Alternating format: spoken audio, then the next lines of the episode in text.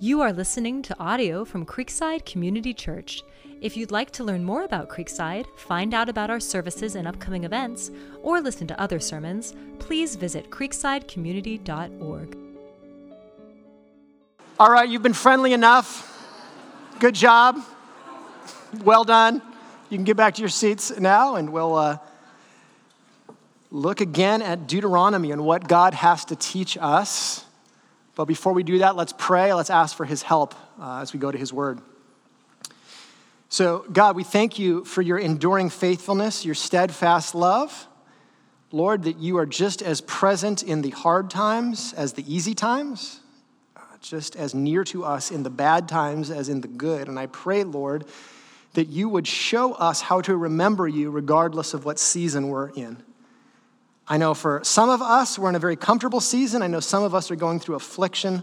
Um, Lord, I pray that you would remember you uh, either in our poverty or our prosperity, God. Teach us to remember you in every season. I pray you teach us from our, your word now for our good, your glory. In your name, Jesus. Amen.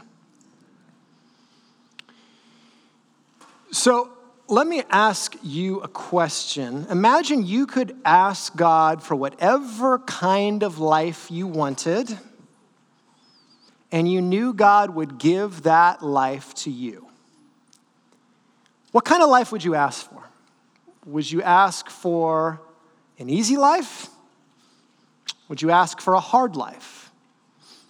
There's this interesting prayer at the end of Proverbs by a sage named Agur. I don't know if that's how you pronounce it, but uh, this is what he prays Give me neither poverty nor riches. Feed me with the food that is needful for me, lest I be full and deny you and say, Who is the Lord? Or lest I be poor and steal and profane the name of my God.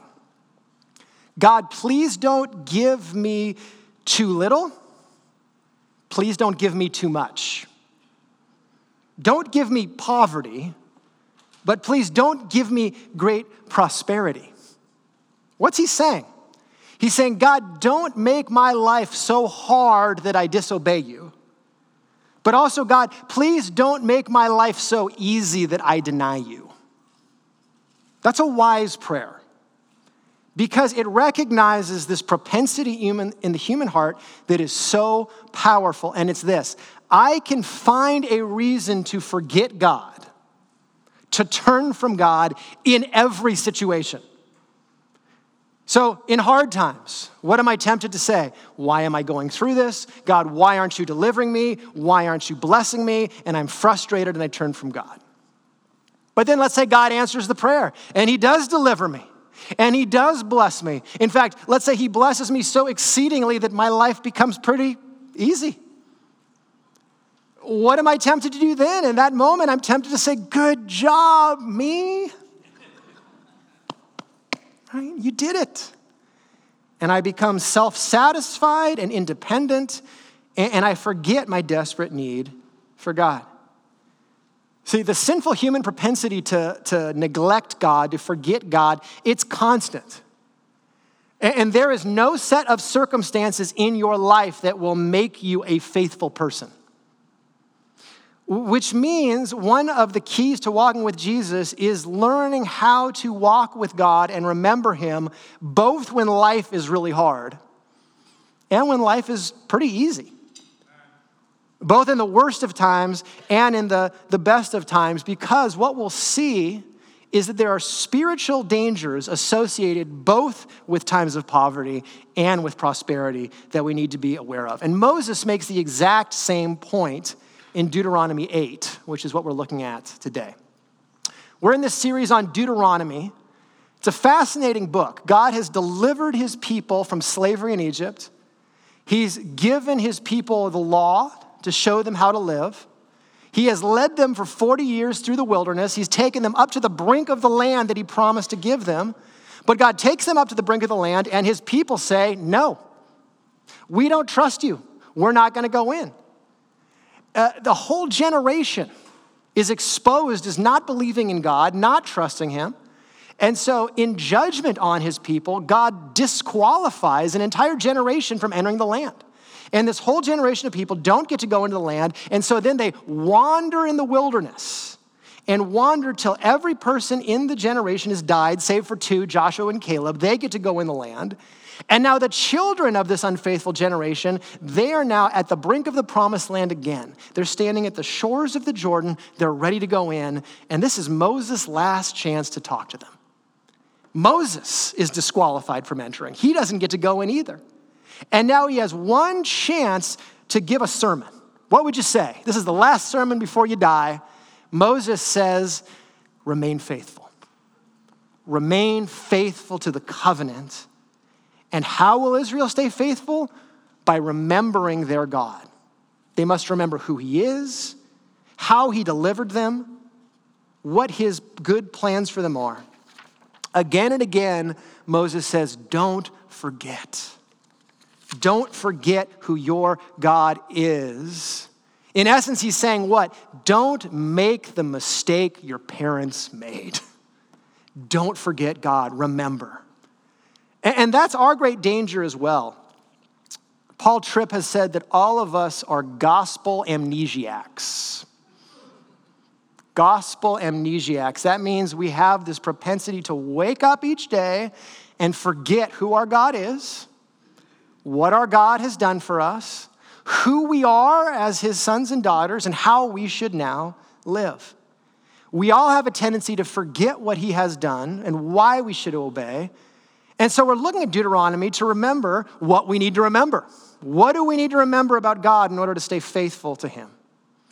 Deuteronomy 8 is this great exhortation from Israel to, to remember God as they enter the land. And Moses says two things. In the first half of the chapter, he says, Remember how God led you when times were hard. Remember what God was doing in the wilderness when life was hard. And they need to remember that. Why? That's the second half of the chapter. They're entering the land. And once they're in the land, life's going to be easy, great. Once they've settled there, they're going to have prosperity and abundance. And so Moses says, Remember what God did in the hard times so you don't forget God in the good times that are coming, and you don't forget the lesson he was trying to teach you back here. So, first half of the chapter, remember God in the hard times. Second half, remember God in the good times. This week is the hard times. Next week is the good times, okay? So stay with us. We'll get through the hard times. But, but today we want to look at what Israel was supposed to learn from their time in the wilderness. Moses says this The whole commandment that I command you today, you shall be careful to do, that you may live and multiply and go in and possess the land that the Lord swore to give to your fathers. Again, Moses, big point Israel, remain faithful. And again, he gives us the motivation. God isn't out to destroy your life. God isn't out to make you miserable. Obey and live. Live for generations in the land. Experience God's blessing and abundance from generation to generation. Israel, remember to remain faithful to God. He will bless you. Why should they remember God? Why should they remain faithful to Him? Because Moses says He has been faithful to them, even in the hardest times. Moses goes on and you shall remember the whole way that the Lord your God has led you these 40 years in the wilderness. Moses wants the Israelites to understand what God was doing during this 40 year period when Israel is in the wilderness. And it is a period of hardship, scarcity. Why is it so critical for the Israelites to grasp this? Two reasons. First, because an entire generation of Israelites didn't learn the lesson of the wilderness. God was trying to teach them something through the hardship, and this generation didn't learn the lesson. In fact, the hardship caused them not to turn toward God, but what? From God, to reject Him. And so Moses wants the children to learn the lesson of hardship that the parents did not learn. That's the first reason to remind them of this. Here's the second reason the children uh, need to see that the wilderness was not a giant waste of time. Wouldn't it have been tempting to view it that way? Imagine you're one of the children of this generation standing there on the shores of the Jordan. Think about it. God leads the Israelites right up to the brink of the promised land, and Israel says, No, we don't trust you. We don't want to go in. God punishes Israel, and what do they do? Lapse. Laps around the Sinai Peninsula for 40 years until that generation dies. Now imagine you're a child doing laps in the wilderness, waiting for the period of punishment to be over. You know what question you would ask because it's the question every child asks. Are we there yet? Are we there yet? Which is the dumbest question, isn't it? Because the answer is in the question. It's self evident. Are we there yet? Well, we're still driving, aren't we? We're not there. So why did you ask? Stop. Oh, okay. It's kind of raises some stuff in me, okay? Yeah. But that's the question you'd ask. And what you would think is this is a massive waste of time. Moses says it wasn't. In fact, according to, to, Moses, the waiting was not wasted, it was actually essential training for Israel to go through. The hardship wasn't a waste, it was necessary. And that is so critical for us to understand God's bigger, transcendent purpose for hardship. Here's why. When life stinks and when it is hard, there are two temptations. First temptation is this to think God is punishing me. I screwed it up. I must have done something wrong, and so God is punishing me for what I did. That's the first temptation. The second temptation is to think this why me? And when will this be over? When will this be over? And if you succumb to that, you are either succumbing to self loathing, which is why am I so terrible? Why is God punishing me? Or self pity. Why is my life so much harder than everyone else's?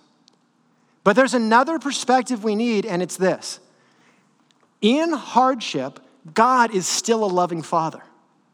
He's still good, and because He's a loving father, He will use even the wilderness, even the hardest place, to cultivate something in you that is of incalculable value, that is precious. And in the mystery of God's providence, it is necessary for me to go through the wilderness to become mature. Listen, Jesus never sinned. He batted a thousand. He had to go through the wilderness to be tested, tried, and for his faith to come to completion. Because this is how our faith comes to maturity. If Jesus went through it, I'm going to go through it. And here's what this means practically when hard things come, I don't always know why it happened, right? I don't, I don't know why, that's often a mystery. But I always know what God is trying to produce through hardship. I always know that because there are things God wants to produce in me through hardship that, in the mystery of His providence, can only be produced through hardship. And so, what do we need to remember? When hardship comes, three things Moses says you have to remember. First, God uses trials to test us. Until there's a trial, I don't know the true condition of my heart. But the trial exposes what's really in here. Second, and this is the one we don't like, okay? He uses pain to train us. No pain, no gain. I know it's trite, but that's because it's true. There, there are lessons that pain teaches, and God, in His kindness, will use bad things to teach us good things. Hardship makes us mature. Third, because He's a good Father, ultimately He's going to use burdens to bless us. In fact, there's a blessing in the burden, and if we're trained by the pain, we will have joy in Him we wouldn't have otherwise had. Three things to remember, okay? First, hardship is necessary to test our faith.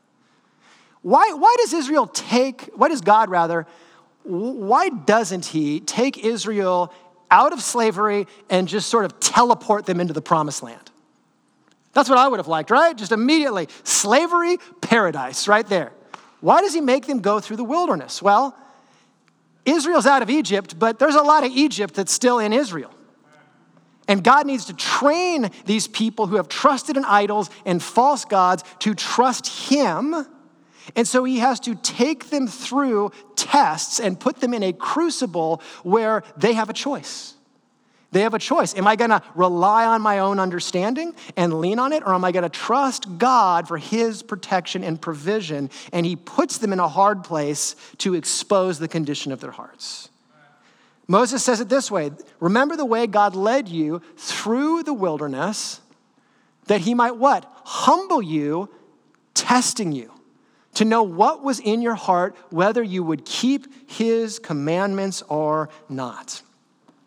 Until there's a test, there's no proven character, is there? You got to go through the test. And here's the irony of the wilderness. If you read Numbers and Israel's wilderness journey, Israel was trying to put God to the test. They were still feeling God out, like, eh, is he going to be trustworthy? So they kept provoking him and testing him to see if he would do what he said he would do.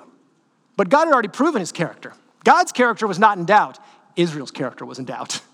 And God tests Israel and creates these decision points. Why? Because only through the test of a trial does someone's trust become evident. God's agenda from the beginning has been to establish his kingdom on earth through who? Through us. Through humans. God wants humans to rule on his behalf, to subdue Satan, to overcome evil. And so God tests us to see if we're up to the task. Why is there a tree in the garden? Adam and Eve, why did he put the tree? Right? That's the question we're all asking. Why did he give them a choice? Why did he do that? I don't know all the reasons, but I do know this it was a test. It was a test to see if they would trust God's word and what he said, or whether they would lean on their own understanding. Now, Adam and Eve, they fail the test. They eat, even though God said, What? Don't eat. And so he reconstitutes his people as a nation. He takes them into the wilderness, and what's the first thing he does? He gives them a test. And just like Adam and Eve's test involved food, what does Israel's test involve? Food. Remember the manna? God says, I'm going to provide food from heaven. You have to trust me for your food. Here's when you'll gather it. Only gather as much as you need for a day. You're going to walk day by day in dependence of me. Only eat what I tell you to eat when I tell you to eat it. That's God's word. Sounds similar? Same test. Will you trust God for provision that His word is good, or will you lean on your own understanding? One generation fails to pass the test. Now, the next generation has a chance. Will you trust in God's word? Will you lean on your own understanding? And what test does Jesus have to go through? The exact same test. Because after Jesus' baptism, when he publicly begins his ministry, what is the first thing that happens after that? Matthew tells us, then Jesus was led up by the Spirit into the wilderness to be tempted by the devil, and after fasting 40 days and 40 nights, he was what? Hungry. Who led Jesus into the wilderness? The Spirit. Satan tempted him. God doesn't tempt, but God does test. God leads us into the wilderness to create a crucible where we have to decide will we trust God or not? Jesus has to pass the test that humanity never test, passed. He has to succeed where we fail. And again, what's the test? God says to Jesus, Don't eat until I tell you to eat. And after 40 days, yeah, I really want to eat. Will I trust God to sustain me, or will I lean on my own understanding and get what I want in my own way? Even Jesus had to go through it do you think you're going to have to go through it? Yes. The same thing. Because only a test shows the nature of our faith, and a true faith is a tested faith. There is no escaping it. The test exposes our hearts. We don't trust people until they're tested, right? Think about the last flight you went on. You trusted that commercial pilot had passed some tests, right? right? You, you, you probably didn't quiz them, but you thought they probably went through a lot of testing. And it's true, they did. 40 hours of training just to get the private pilot certification, and they needed to pass all the tests for an instrument rating, and then 250 hours of additional training for a commercial flight. And then because they're a big commercial airliner, you need 2,500 hours of in flight training. At least 1,000 of that has to be as a captain, probably a lot more a written test, a practice test, and a lot more tests. And they pass them all with flying colors, and that's why you're on the flight, right? because they've been tested. You do not want to get on that flight and hear over the intercom, well, hey, funny thing, if today is your first flight, it's mine too. But don't worry, I'm a natural. I know I'm competent at this. Do you know how many video games I've played? I've landed every single time. This is second nature to me. You're not getting on that flight because you can't trust that person. And we shouldn't assume that God will steward any responsibility to us at all until we prove ourselves trustworthy. Until we show whether we will be faithful to Him or not. And the only way to do that is to experience some kind of hardship. Because hardship is the test. You don't know the foundation's good until there's pressure. Pressure reveals the cracks. And you don't know the genuineness of your faith until it's what? It's tested. See, we can't see the condition of our faith. I don't know my faith is genuine until I have a chance not to trust. So, so how do we remember this? Here's how. When life gets hard, the first question to ask is not, well, what does this reveal about God? You already know who God is. God's your loving Father. God sent Jesus to die for you. God is not bad because you're going through hard things. That's not the first thing to do, is to question God. It's to question myself and to say, what does the hardship reveal about me? What cracks in my faith are getting exposed by the pressure? Because that's why God is bringing this into my life. Let me give you an example of this, right? Man, I, um, I was a chill dude for most of my life. Chill, right? I grew up in NorCal, but I'm like SoCal at heart, just beach, amiable, chill, go with the flow. And if you knew me in college, like that's who I was, just easygoing. And I thought that's godliness. I'm godly. I don't, I'm not easily offended. And then I had children. and, and, and this new guy named Mad Dad came out of me. And Mad Dad was unlike anyone else I'd ever met. I'm like, who is this person? I'm angry all the time. Where did the rage monster come from? What, what is that? So there's only two options, right? Either like people are difficult and make you mad, or there was always the rage monster in here. It's just that for all my life up to that point, I basically got to do whatever I wanted all the time. And because I always got my own way, there was never a what? A test. But then you get these little sovereigns in your house who have their own kingdom that's in conflict with your kingdom. And now there's a clash of kingdoms, and now there's what? There's a test.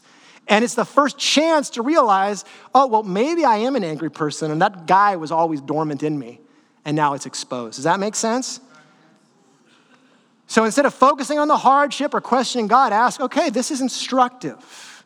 This is revealing some stuff about me. That's the first point. Faced with hardship, ask, what does this reveal about me?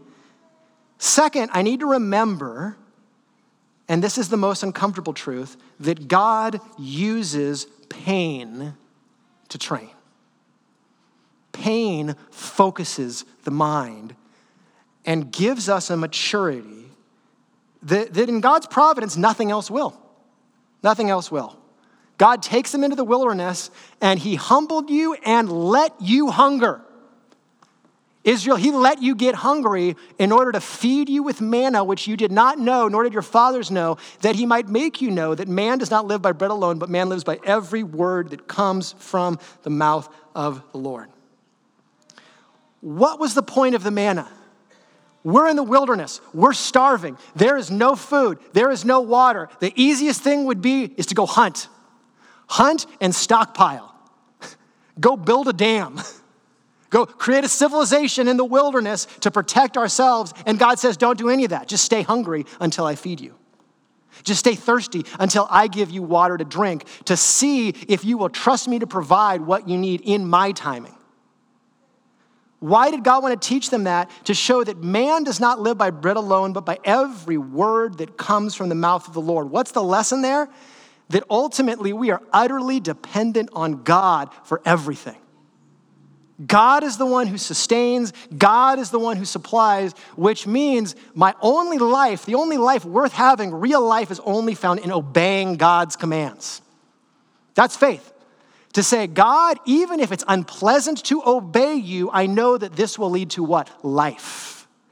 Because Psalm 84 says that no good thing does he withhold to those who act uprightly that God, this is your command. I'm going to live by it. It doesn't feel very good right now, but I'm not going to gratify myself outside of your commands. I'm going to trust that you're going to give me what I need when I need it. Now, why would God do that? Because he's a bad dad and just wants to make our lives miserable? No. What does Moses say? Know then in your heart that as a man disciplines his son, the Lord your God disciplines you. So you shall keep the commandments of the Lord your God by walking in his ways and by fearing him. Did God bring Israel into the wilderness because he hated them? No, he loved them. And in his kindness had a plan to mature them. God was delighted in Jesus. This is my beloved Son in whom I am well pleased. And then what does he say right after that? Go in the wilderness. I'm going to humble you. You're going to hunger. God doesn't stop being a good God in that place. He has a purpose for the pain, and it's to create dependence in us. Because until all of our self made scaffolding falls out from under us, odd, until that happens, do we have a choice now? I really got to trust God. I really got to depend on God. Either God's got to show up or I've got nothing. And, and, and God isn't all you need till He's all you have. And so God takes you to that place of desperate dependence to force the decision am I going to trust him or not? Because that's what grows our faith. And good parents know this that if you just make your life easy all the time for your kids, you're ruining them. You're not helping them. Right? I got two in middle school right now. And like, I remember they asked me, like, Dad, what's middle school like? And I'm like, oh, high school's good, right? College is great. College was really great. Yes, I was a little scared because middle school is hard.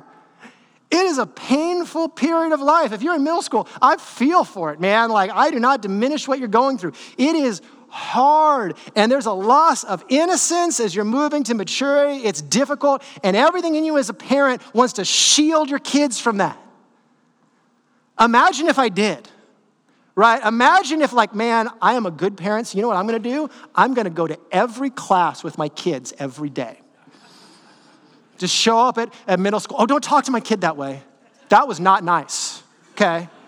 Hey, okay, hey, don't hang out with those kids, okay? Like, they're bad. Stay away, right? This is your friend. I'm gonna give you your friend right here. This is gonna be great, right? Here, remember your homework. Let's do your homework together. Come on, let's do it. Come on, right? I'll sit with you at lunch. It's okay. You're not gonna be alone. I'm gonna be right here, right? I would be creating monsters if I did that. Because throughout their life, they would assume whenever I have a feeling of discomfort, dad's gonna come bail me out. That is not what a loving parent does. And as my friend Ryan Kwan says, why do you expect God to give you everything you ask for it? Why then right when you ask for it? Yeah, that one was harder, right? Because that's the truth. God is a loving father, so he's going to say, No, get me out of the situation, deliver me from this. God's going to say, No, there's something for you to learn. There's something, a place where you need to grow, and it hurts. It hurts. And it's not because God hates you, it's because he loves you that he's putting you through that. Even Jesus had to go through it. Did Jesus ever sin? Nope, batted a thousand. And yet Jesus suffered.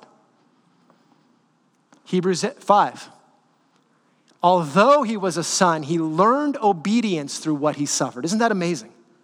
Jesus did not move from sinfulness to sinlessness. He was always sinless, but he did move from innocence to maturity. His faith had to be tested. He had to grow in obedience through suffering. What does that mean? He had to pass this test and pass this test and pass this test and grow in wisdom and knowledge and stature before God to show that his character was proven and that he was the guy for the job, right? If Jesus had to grow through suffering, if his faith had to come to completion through that, yours is too. Mine is too. And it has nothing to do with our sinfulness. It just has to go with how God works to grow us. It is not pleasant, but we know it's true. That, that the pain teaches us something of incalculable value. Think about what Jesus had to go through in the desert. God just said, You are my beloved son. Then he goes into the desert. What's the first thing Satan goes after? What God just said. God says, You are my beloved son. Satan says, Well, if you're God's son, if you're God's son, if you're God's son, immediately starts saying, Well, does God really love you? Does God really care about you?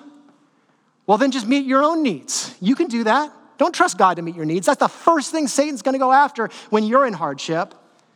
And that's the crucible in which dependence becomes real.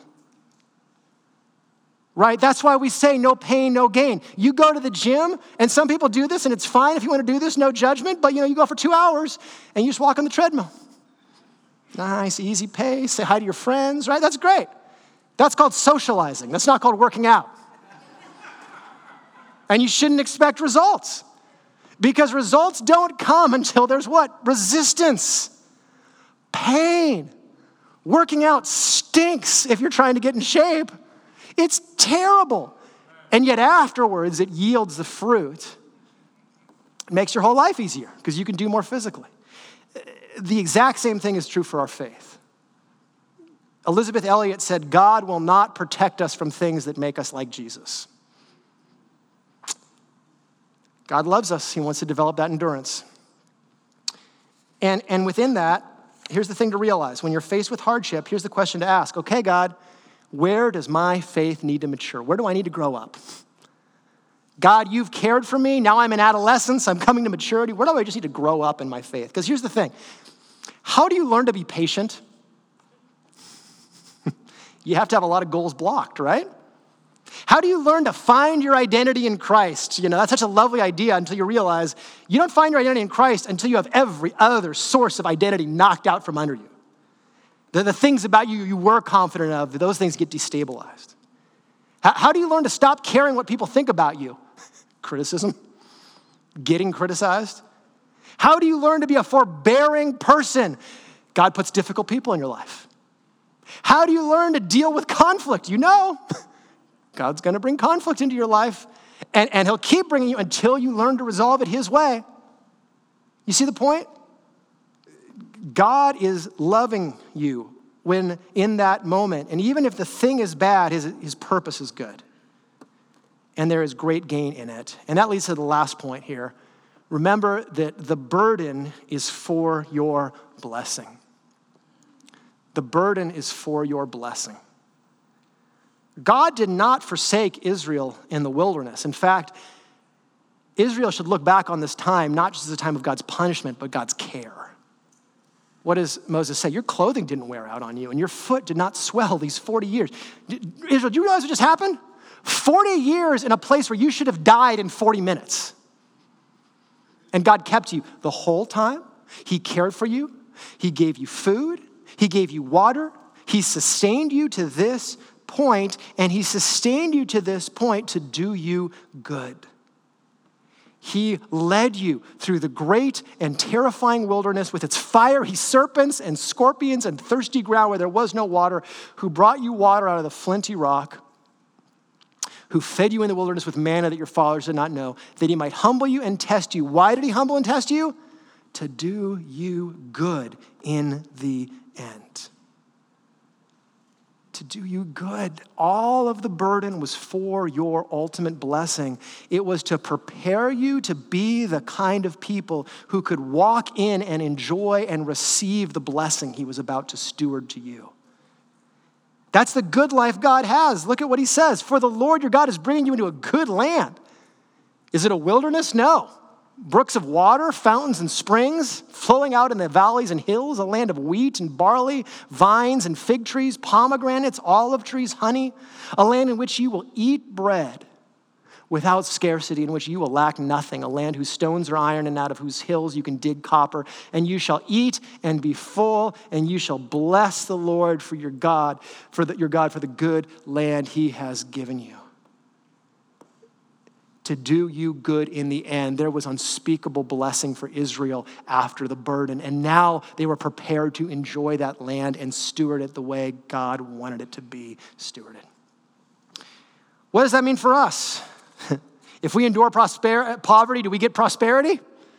You know, more hardship than God gives us land and wealth and health? Well, actually, Hebrews 12 tells us what this means for new covenant believers. It says, For the moment, all discipline seems what? Painful. It's a good reminder for us parents if it's not painful, it's not discipline. It is painful rather than pleasant, but later it yields what? The peaceful fruit of righteousness to those who have been trained by it. God is after your joy, and He is after something so much bigger than just fixing your circumstances. Do you know what He's after? Giving you more of Jesus and giving you a Christ like character which scripture says is more precious than gold. Let's play a game of would you rather, okay? Would you rather have more money all the time or be the kind of person who isn't anxious about money? Ever. Would you rather have more people like you? Or would you rather be more secure in your identity in Christ so that what other people thought didn't matter? Would you rather have a life that's smooth all the time, or would you rather be a resilient person in the face of adversity? Would you rather have less difficult people in your life or become the kind of person who is wise in navigating every relationship? See, God wants something better for you than ease. He wants you to become like Jesus because then you can be happy no matter what happens to you. You can have joy no matter what happens to you. You can have it in Jesus, and you have a reservoir that the world cannot take. That's better. That's, that's better than just fixing stuff in your life. It's giving you a character that is unbreakable in Christ with a fountain of joy that is inexhaustible. Don't you want that? Well, you have to walk through this to get it. So remember in this time, last question Ask yourself, what positive outcome could I anticipate if my faith were to mature? Look, if I became this kind of person, I would have more joy. And that's what God is after, is making me that person.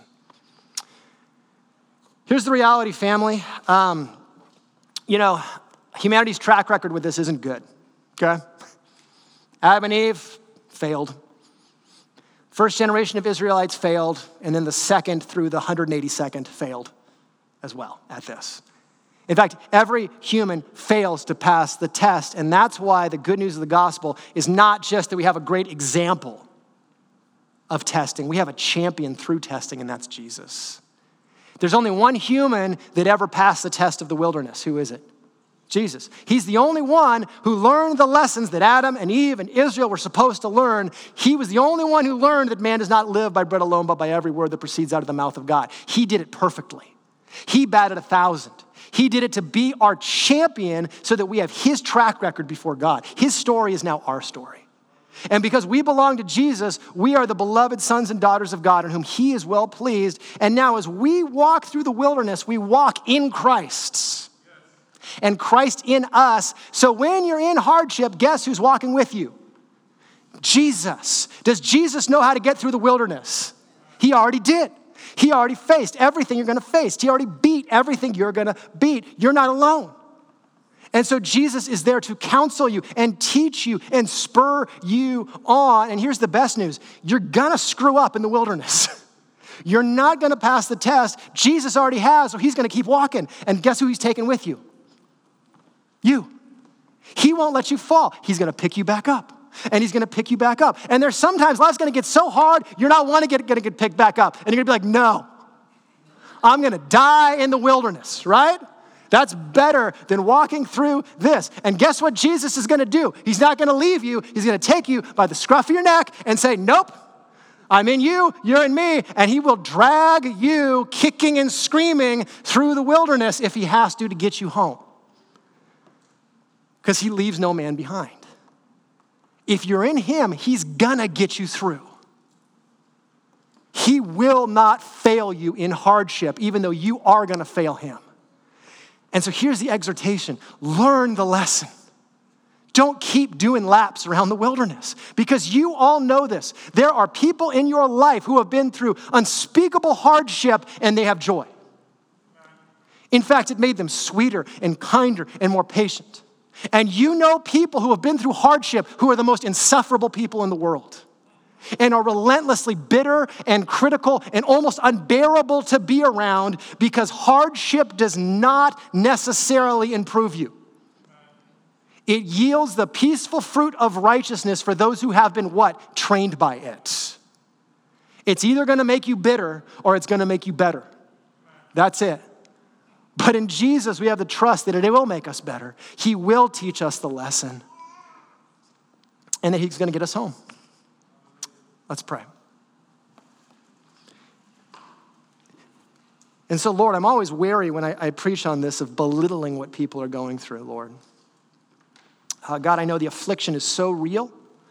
For so many of us, it can be suffocating. And, and Jesus, the only comfort I know is, is that you would give them the assurance that, Jesus, you're walking with them through the wilderness. Lord, that you've already gone through it. You've already passed every test. Um, and so, Lord, you are so competent to get us home. So, would we walk by faith and not by sight? Would we live on your commandments? And Lord, would we, would we be trained by the pain to trust only in you and weaned off of our self reliance? Thank you, Jesus, that you are the shepherd of our souls. You aren't just our example, but our shepherd and you promise to take us, even to carry us, to get us safely to the promised land.